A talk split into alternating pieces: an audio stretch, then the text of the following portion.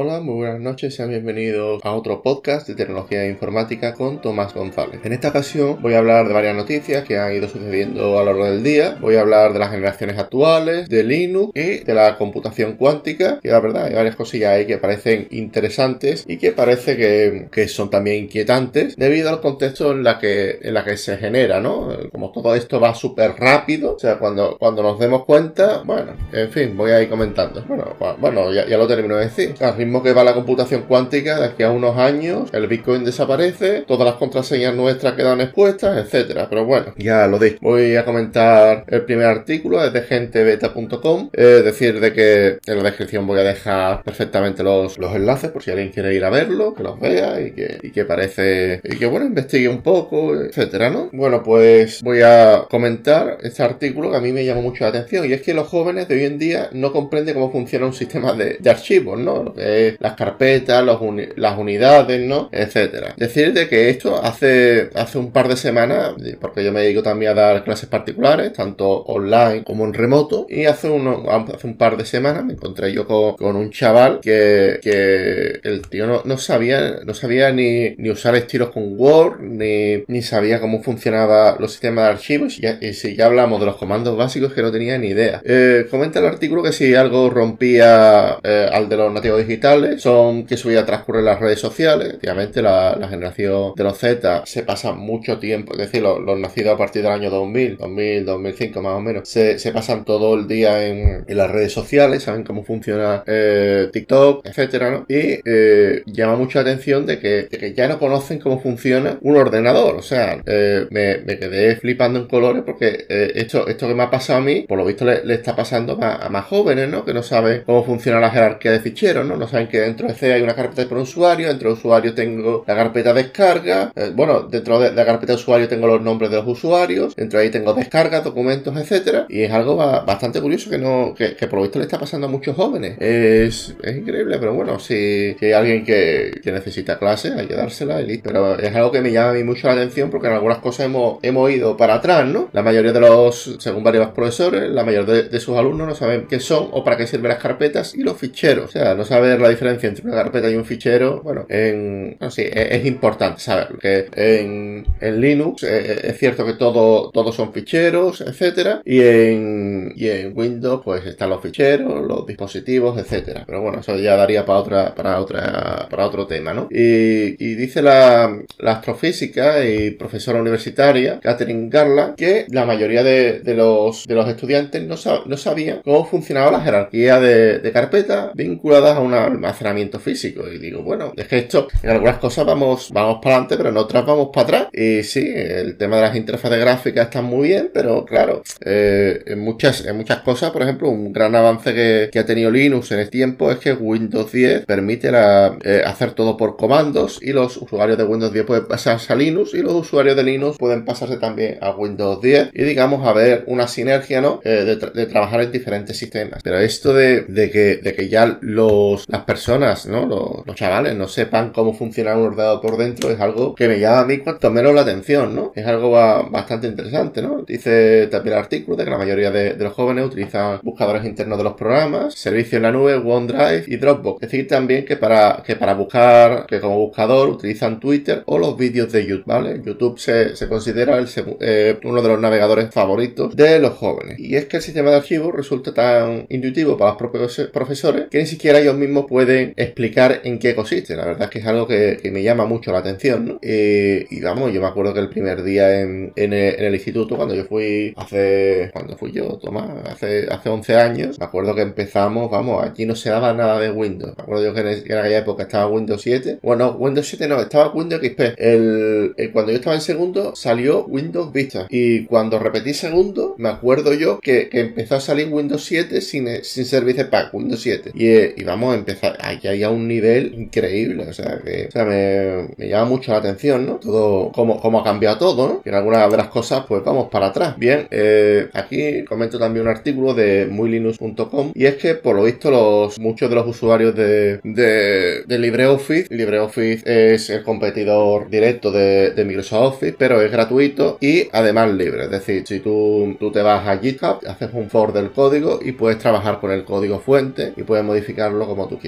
Si, sabes programar, evidentemente, ¿no? Bueno, pues digamos lo que, lo que habla este artículo es que la mayor parte de, la estética, ¿no? Y de la experiencia de usuario, pues todavía hay, hay menús de, herramientas y esto se lo quieren cargar, quieren poner una interfaz parecida a la, de, a la del Office 2012, 2015, 2019, ¿no? Que son interfaces más eh, pestañas tipo ribbon, ¿no? O sea, con dibujitos. Eso, hombre, yo, yo si hay algo que admiro de, de LibreOffice es que los menús son bastante más intuitivos que, cuando yo utilizaba eh, el, Word 2012, son más intuitivos. 2012 no, 2007, son mucho más intuitivos. Es cierto que la nueva interfaz gráfica tipo ribbon te da más versatilidad, te da más, pero la mayor parte de las opciones no sabría yo qué decirte. O sea, es cierto que, tiene sus... Yo, yo es que a mí, a mí me gustan más las interfaces simples, que no tengan tantísimas opciones. Entre ribbon y pestañas, a mí me gustan mucho, mucho los menús de, LibreOffice actual porque son muy intuitivos tú sabes dónde está cada cosa. Eso ya es cuestión de gusto y por lo visto hay una campaña, ¿no?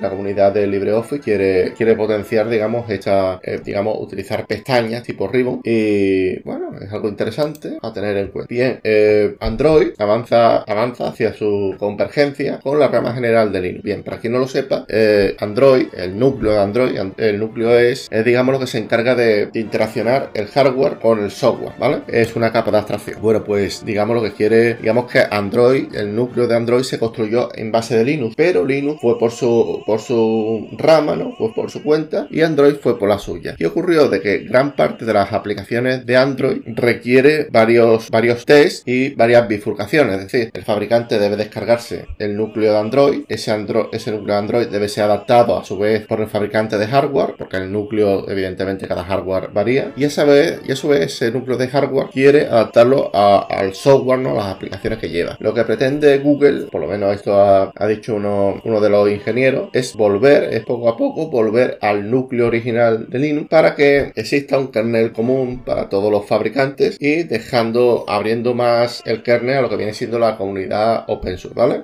Bien, nos vamos ahora a los ordenadores cuánticos. La verdad es que mm, no paro de escuchar noticias con ordenadores cuánticos. Los ordenadores cuánticos, en vez de tener bits, bits para quien no lo sepa, es unos y ceros. Con lo que habla el ordenador, tiene, en vez de bits, tiene 4, bits, ¿vale? Es decir, cuatro estados y son ordenadores muy potentes. Decir de que, de que gran parte de, por lo que se caracteriza a los ordenadores cuánticos y por lo que llama mucho la atención es porque son capaces de, eh, eh, en el momento en el que se empieza a hacer rodajes, se empieza a ir poco a poco a, más con los ordenadores cuánticos, llegará el momento en el que puedan romper claves como los de Bitcoin, Ethereum, todas las carteras de todas las criptomonedas son capaces de, desencriptarlas. Y claro, aquí hablo un, un dilema moral porque claro, si puedes encriptar todo, las compañías guardan los datos, creo recordar que hasta 20 años. Es decir, posiblemente la compañía sepa, sepa todas las cosas que has hecho en los últimos 20 años. O sea, esto, es algo bastante creepy, bastante, que da bastante miedo, pero bueno. Em, vamos a comentar el artículo. Y es que por lo visto, eh, ya hay ordenadores cuánticos que son del tamaño de escritorio. Estos ordenadores, una, una característica principal de los ordenadores cuánticos es que necesitan alrededor de menos 273 grados centígrados, vamos, grado de temperatura, 273 menos, menos 273, es decir, el, unos 20.000 Kelvin, es decir, el cero absoluto, que no puede ir, que no puede bajar más abajo de esa temperatura para funcionar. En caso de que, de que haya más temperatura, digamos que ocurren ciertos errores, se llama de coherencia cuántica, y bueno, allí hay cientos de vídeos en YouTube, ¿no? De Quantum Experience,